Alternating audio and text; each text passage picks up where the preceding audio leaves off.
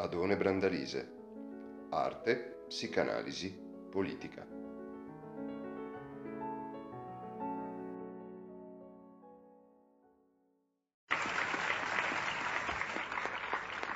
Ringraziamo ancora Zanzotto per averci permesso di leggere queste sue poesie ed ora diamo direttamente la parola al primo dei nostri relatori, salutando il professor Givone che è appena arrivato. Prego.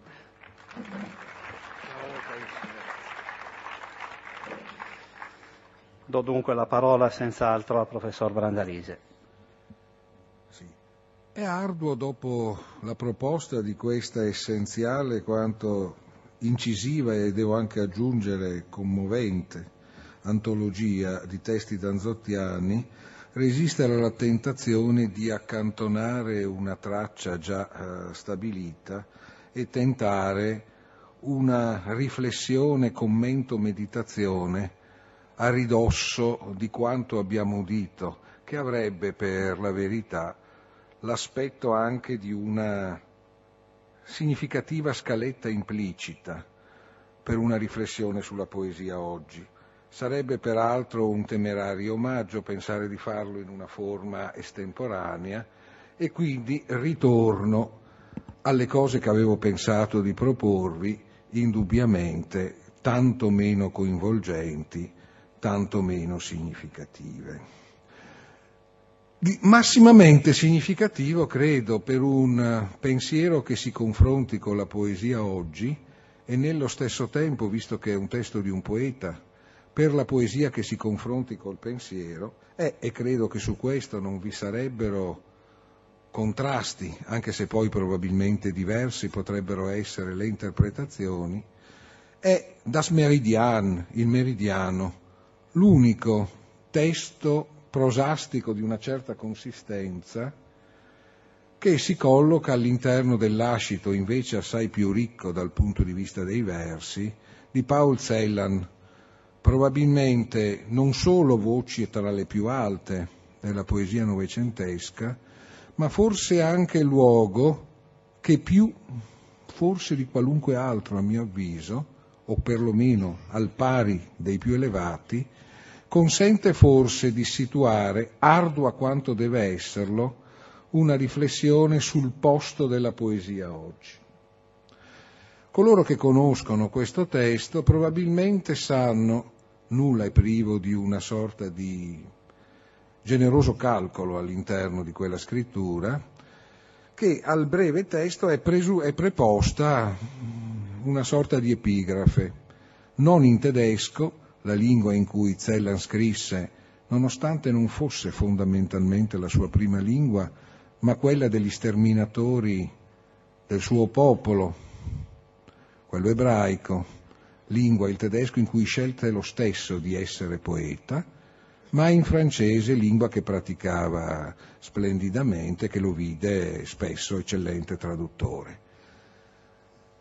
L'exergo dice: «La poesie ne s'impose plus, elle s'expose», ovvero sia, la poesia non si impone più, ella si espone.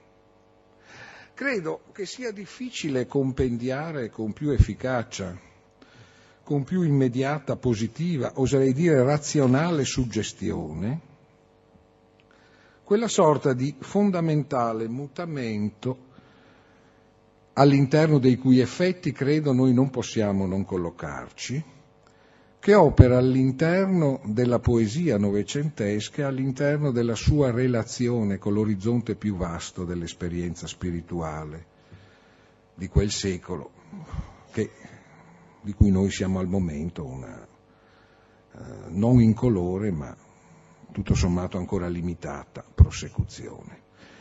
Perché essa in qualche modo ci propone un mutamento fondamentale. La poesia non è tanto più dichtum intesa come poesia che dice, poesia che proclama, poesia che dichiara, poesia che intona esplicitamente una proposta di senso o un canto offerto al mondo perché sia il suo canto, ma la nostra, forse, la poesia possibile oggi è una poesia che ascolta.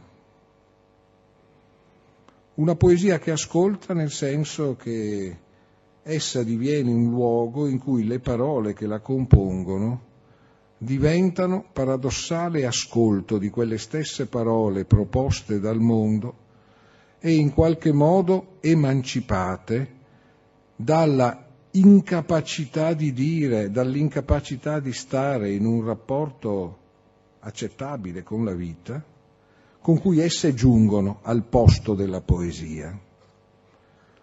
Il luogo della poesia, la localizzazione della poesia, e non a caso all'interno di un progetto filosofico complesso di cui qui non possiamo riferire, uno dei problemi per eccellenza della riflessione heideggeriana sul poetico, l'Erörterung. Ma la cosa che mi sembra importante sottolineare è che la poesia che si presenta come ascolto, la poesia che in realtà offre ascolto alle parole e diventa parola che intona ciò che le parole del mondo non sanno dire. È una poesia che fondamentalmente si espone. In questo Celan è singolarmente consentaneo con una proposta bizzarra e affidata in forma diversa da quelle heideggeriane a una etimologia alquanto isidoriana da Fernando Pessoa, il quale in una sua pagina, una delle tante ricavate dalla cornucopia baule da cui continuano ad uscire testi di eccezionale interesse, diceva che al cuore della poesia c'era l'intuizio, termine latino, intuizione, che lui etimologizzava come senza protezione. La poesia è ciò che si propone senza protezione.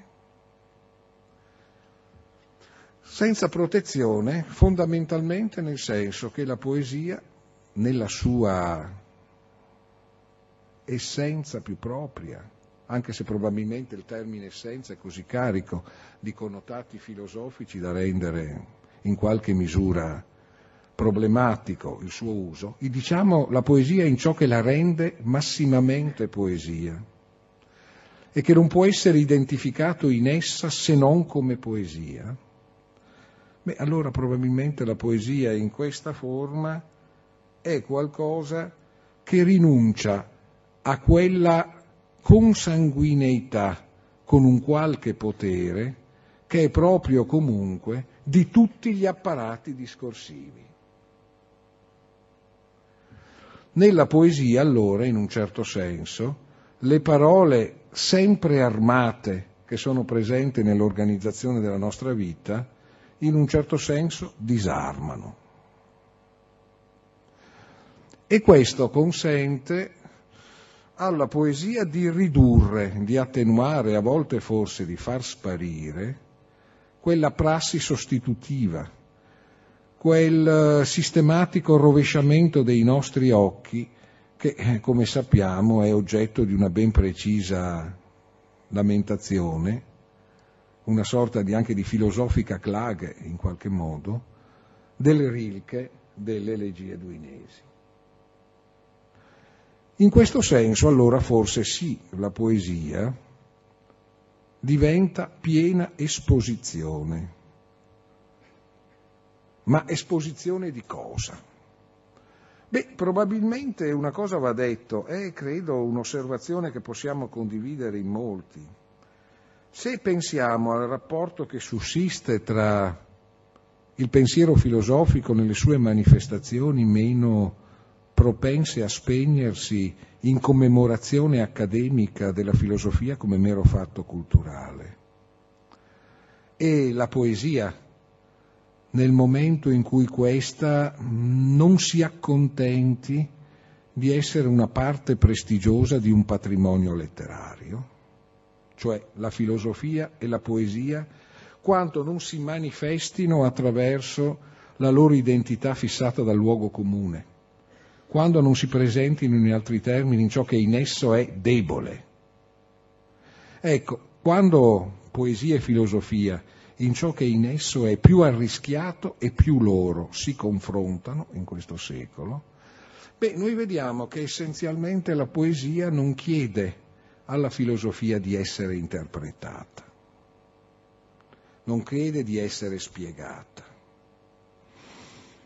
tantomeno pretende di avere dei contenuti da far veicolare a un'organizzazione linguistica altrimenti intenzionata. La poesia chiede un'altra cosa, e la chiede, come possiamo dire, così come la virtù che dona, nell'accezione nietzschiana, dona ciò che dona, senza calcolo. Chiede, cioè, che non si menta di fronte all'evidenza che essa propone.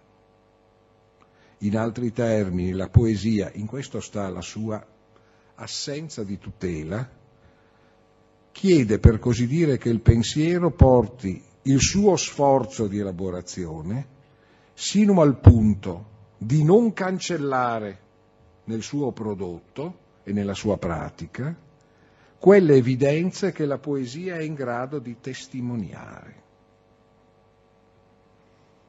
Perché effettivamente questa caratteristica ha la parola poetica, una caratteristica che la rende affine alla forza folgorante che in certi momenti caratterizza delle situazioni della nostra vita, per qualche aspetto così affine a certe estasi artistiche,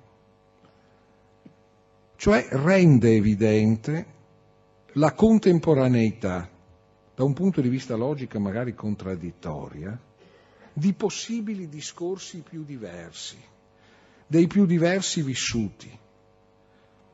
In un lampo rende evidente che ci sono cose che per i nostri orizzonti ideologici, scientifici, culturali, non possono stare assieme, non possono che confliggere, e forse stanno assieme, sono assieme. Sono vere paradossalmente perché lo sono lì, assieme. E la poesia in un certo senso chiede che non si cancelli questa evidenza, che non si accetti di chiudere l'ordine di una proposta razionale, la struttura di un discorso, sulla rimozione di questa evidenza. Sotto questo profilo la poesia è un luogo che contemporaneamente non può che inquietare e nello stesso tempo non può anche che garantire, in un certo senso, una condizione che è il rovesciamento del perturbamento, cioè il godimento è carico, senz'altro il termine, traducendolo nel francese jouissance e accettando tutte le connotazioni che vengono da questo termine usato in questa lingua, ivi compreso un certo frisson lacaniano, dico il godimento di quello che potremmo definire l'apertura di un presente. Mi scuso se qualcuno mi avrà sentito dire quella cosa che dico ora in qualche altra circostanza, perché vedo tra i presenti qualcuno che ha già avuto in qualche modo l'infortunio di dovermi udire in qualche aula o in qualche altra sala, ma sostanzialmente noi crediamo che il presente ci venga elargito quotidianamente in dosi industriali. Ce lo confermano in genere i telegiornali, i giornali e tutte le voci della cronaca.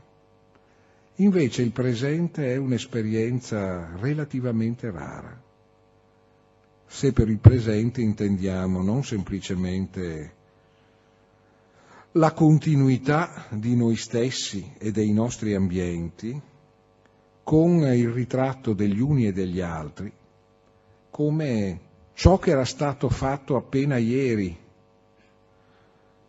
se non è la nostra fedeltà, il nostro feticcio identitario, se non è soggezione alla forza della tendenza, se non è, in altri termini, una fiducia critica nel fatto che l'oggi dipenda linearmente da un passato. Il presente è il tempo di un nostro effettivo e in un certo senso integrale accadere. Ed è questo probabilmente che la poesia espone. Uno spazio puramente vuoto in cui tutto sta accadendo e nulla è già accaduto, e in cui, se accettiamo di aderire al movimento che lo svuota e nello stesso tempo ce lo rende disponibile, possiamo anche noi accadere integralmente, non essere semplicemente la ripetizione di ciò che crediamo di essere stati. Un luogo che non a caso, proprio per questo, può ospitare i segni del nostro passato senza accettare che esso sia semplicemente un essente stato passato. Un'esperienza di questo tipo, come possiamo dire, è un'esperienza oggi rara, e non è un caso che alcuni pensatori, sulla cui qualità non voglio insistere al momento, ostinati comunque a pensare in una forma radicale l'evento rivoluzionario, abbiano probabilmente trovato alcuni dei momenti migliori della loro espressione di pensiero, riattraversando alcuni grandi poeti assolutamente privi di qualsiasi apertura a dimensioni pedagogiche, ideologiche o politiche militanti. Per citare probabilmente una voce poetica che ha la statura senz'altro di quella celaniana e dal punto di vista della vicenda spirituale europea segna un decisivo discrimine, penso ovviamente a Stéphane Mallarmé. Un poeta durante tutta la sua vita e poi perseguitato dall'accusa di programmatica, ostinata e crudele incomprensibilità, che in realtà concepiva la poesia come un oggetto da produrre così perfetto, compatto, strutturalmente inscalfibile, da divenire inappropriabile per qualsiasi operazione fraintendente, non usabile per qualsiasi operazione cinicamente intenzionata a sfruttare la poesia per scopi non suoi. Qualcosa per cui in qualche modo realmente valeva l'immagine che Mallarmé stessa proponeva nel Tombeau per Edgar Allan Poe al blocco di granito caduto probabilmente da un disastro oscuro cosmico che sulla tomba del poeta avrebbe saputo respingere tutti i neri voli della blasfemia sparsi nel futuro. Beh, probabilmente, assecondando le riflessioni di Paul Valéry su questo suo amico maestro, si potrebbe dire che Mallarmé era un poeta che rischiava di non essere capito da nessuno perché voleva essere veramente un poeta per tutti. Un poeta per tutti è un poeta che non contratta preventivamente il consenso con un pezzo di pubblico, che non si presenta come comprensibile per alcuni per avere la garanzia che alcuni lo applaudano. È colui che si dà pienamente. Prima sentendo la voce di Zanzotto l'immagine dell'abbandono, no? Un abbandono tutt'altro che comodo, una Gelassenheit, come possiamo dire, molto concreta e molto capace di non dimenticarsi dei profili spigolosi del reale. Insomma. Ecco, questo probabilmente oggi noi cerchiamo nella poesia. Qualcosa che produca uno spazio in cui le parole non sono la nostra malattia.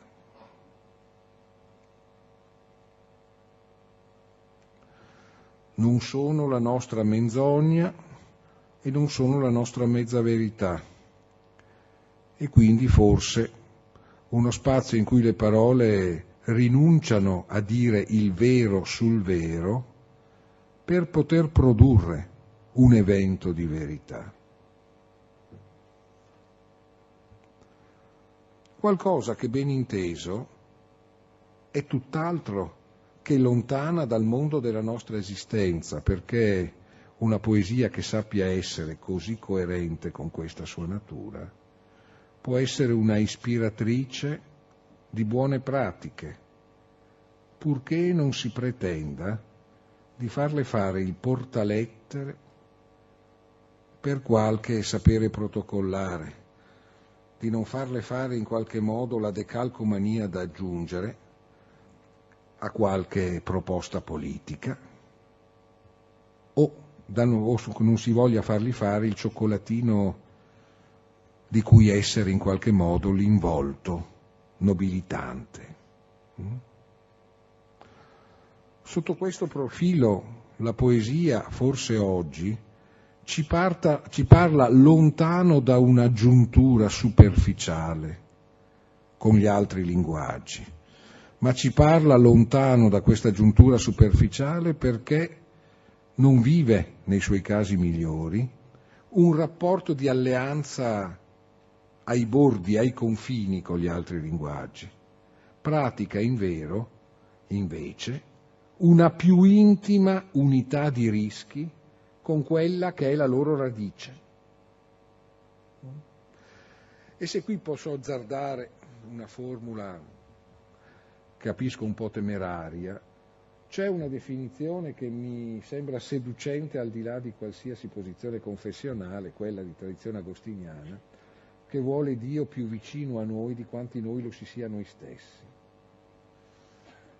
La poesia forse è ciò che è più intimo e vicino al nostro rapporto col linguaggio di quanto noi stessi lo si sia quando ripetiamo volevo dire questo, intendevo dire questo, sono stato capito. Qualcosa più vicino a noi stessi di quanto lo sia a noi stessi la nostra rappresentazione egoica. Qualcosa che ci sorprende perché è così nostra, da non venire da fuori, così come viene da fuori il nostro io. Può sembrare una conclusione in minore perché è una conclusione molto fruita, ma tutto sommato tra poesia e filosofia tanta Francia ci ha rammentato che io è un altro. La poesia a volte sa trarne le doverose conseguenze. E questo forse è un modo, oggi come oggi, per tentare, e qui si aprirebbe un altro discorso, ma il mio tempo mi sembra è finito, per fortuna vostra, per porci un quesito che non vorrei proditoriamente però lasciare adesso all'amico Givone. Forse una delle diagnosi massime sulla condizione della poesia nel tempo nostro è stata quella heideggeriana, che non a caso mutuava la forza della formula hölderliniana perché i poeti nel tempo della miseria, Vozudita, auf die Ganzheit. Siamo effettivamente sempre qui. Il modo per chiedersi perché la poesia oggi è ancora un modo per chiedersi perché la poesia nel tempo della miseria. Il tempo della miseria dice sufficientemente il tempo nostro. Confesso che avevo cominciato da Paul Celan, ma non posso andare avanti in questa direzione, perché ho sempre pensato che in questo poeta, non a caso privo di pregiudizi nei confronti di Heidegger, ma alla fine deluso dell'uomo e forse anche del suo pensiero, ci sia come il presentimento, forse la pratica, di una poesia che va oltre il suo confronto col tempo nostro, inteso come tempo della nostra miseria. Grazie.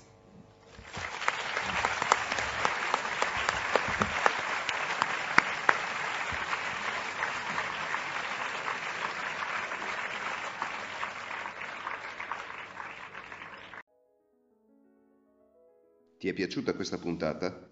Segui gli aggiornamenti del podcast Adone Brandalise su Spotify e la pagina Facebook Adone Brandalise Teoria della Letteratura. Alla prossima!